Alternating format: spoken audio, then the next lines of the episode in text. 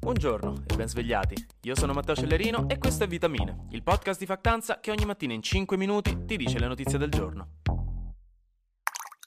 Ieri, infine, si è tenuto il ballottaggio tra Bolsonaro e Lula per la presidenza del Brasile, che con i suoi 214 milioni di anime è una delle democrazie più grandi al mondo. Questo dopo che un mese fa nessuno dei due al primo turno delle elezioni era riuscito a superare il 50%. Quindi ieri c'è stato il ballottaggio, dove si poteva votare solo per uno dei due, nessun altro candidato. E il vincitore è stato... Lula. Ha vinto Luis Ignazio Lula da Silva, presidente di sinistra molto rispettato a livello internazionale. Non a caso moltissimi leader di vari paesi gli hanno fatto sinceri complimenti, come i capi di Stato di Francia, Canada, Stati Uniti, Argentina, Messico, Colombia. Lula era già stato presidente dal 2003 al 2011 ed era stato famoso per essere il primo presidente appartenente alla classe operaia, quindi comunque un veterano. Veterano.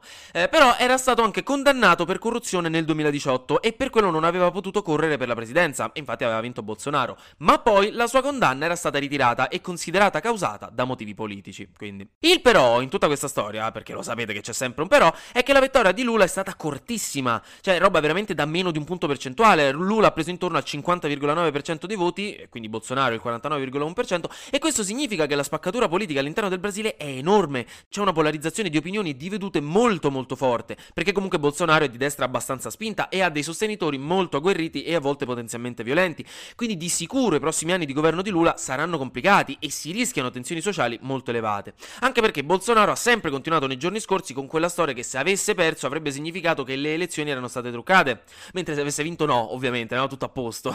è curioso come concatenamento logico. Un po' come quando siamo in macchina in autostrada, se la gente davanti a noi è lenta sono dei poveri scemi che non sanno guidare. Se invece qualcuno ci fa i fari da dietro per farci spostare dalla corsia di sinistra perché vanno più veloci di noi, siamo subito Ah, ma dove devi andare 200 all'ora, cretino? Perché è ovvio che l'unica velocità giusta per andare in autostrada è esattamente la nostra. Comunque, ora dobbiamo vedere se nei prossimi giorni ci saranno discorsi sediziosi da parte della destra, se ci saranno proteste o violenze per provare a contestare l'esito delle elezioni. Intanto però la sinistra in Brasile festeggia, specialmente per i diritti civili che saranno più rispettati e per l'ambiente che sarà più protetto, specialmente per la foresta amazzonica devastata dal disboscamento. Parlando di disboscamento, bisogna citare un po' la COP27, supermerc- eh, la conferenza delle Nazioni Unite sui cambiamenti climatici di quest'anno, che si terrà a Sharm el Sheikh in Egitto da domenica prossima fino al 18 novembre. Ancora prima di cominciare sono iniziate delle grosse polemiche, specialmente contro Greenpeace.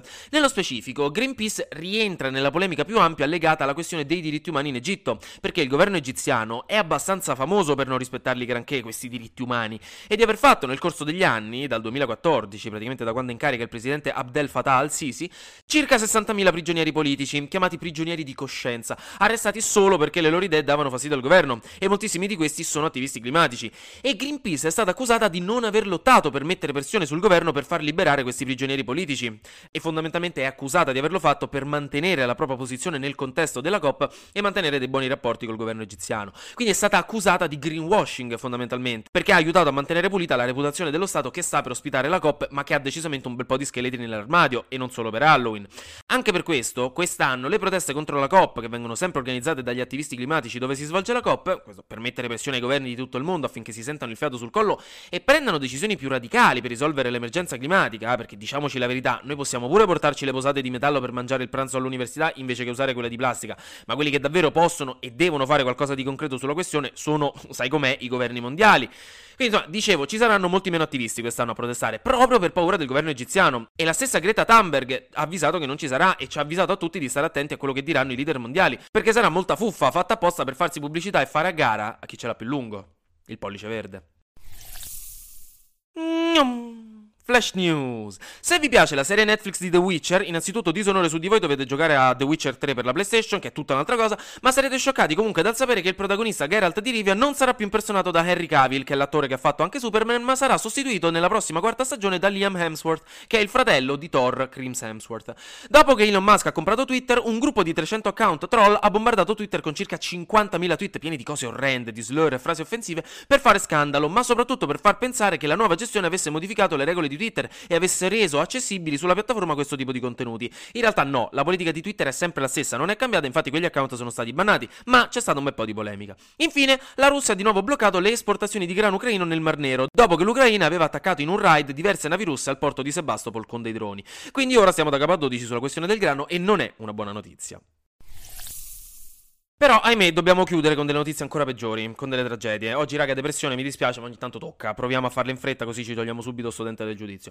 Numero 1. A Seoul, in Corea del Sud, sono morte più di 150 persone sabato sera durante un corteo di gente che stava festeggiando Halloween. Praticamente stavano tutti in giro, contenti e vestiti da Dracula o da Matteo Renzi, non lo so, e questo corteo da 100.000 persone a un certo punto è entrato nelle stradine del quartiere Itaewon, che però ha delle stradine molto strette. Quindi si è andato a creare, come nel G8 di Genova nel 2001, una tonnara in cui le persone hanno iniziato letteralmente a morire schiacciate e soffocate. Si tratta di una delle tragedie più gravi della storia coreana e per ora non si sa ancora neanche bene come sia potuto accadere. Nei prossimi giorni lo sapremo meglio, però insomma, tragedia bella pesante. Poi a Mogadiscio, che è la capitale della Somalia, due autobombe sono state fatte esplodere dal gruppo islamista Al-Shabaab, fuori dalla sede del Ministero dell'Istruzione, e hanno ucciso 100 persone, ferendone oltre 300. Il gruppo Al-Shabaab, che è alleato di Al-Qaeda, ha detto che lo ha fatto perché il Ministero dell'Istruzione è un nemico dell'Islam, dal momento che non sta aiutando i giovani ad avvicinarsi all'Islam, ma risente di influenze internazionali non islamiche, e questo non va bene. Infine, ragazzi, stringete i denti, ci siamo quasi, tra poco possiamo tornare a respirare, a Gujarat, in India, ieri sono morte 140 persone a causa di un ponte sospeso che è crollato. Eh, questo dopo che questo ponte, che era molto vecchio, era di epoca vittoriana, del 1880, era stato rinnovato e riaperto da 4 giorni. C'erano 350 persone su quel ponte, che è un'attrazione turistica, e in questi giorni ci sono delle celebrazioni religiose in quella zona, quindi c'era troppa gente su quel ponte, che quindi è crollato. Anche oggi grazie per aver ascoltato Vitamine. Noi ci sentiamo mercoledì perché domani è festa, quindi ragazzi stasera andate a ballare, divertitevi, fate qualcosa, travestitevi per Halloween, godetevela. Però noi insomma ci sentiamo mercoledì perché sarà successo di sicuro qualcosa di nuovo e io avrò ancora qualcos'altro da dirvi. Buona giornata e felice Halloween.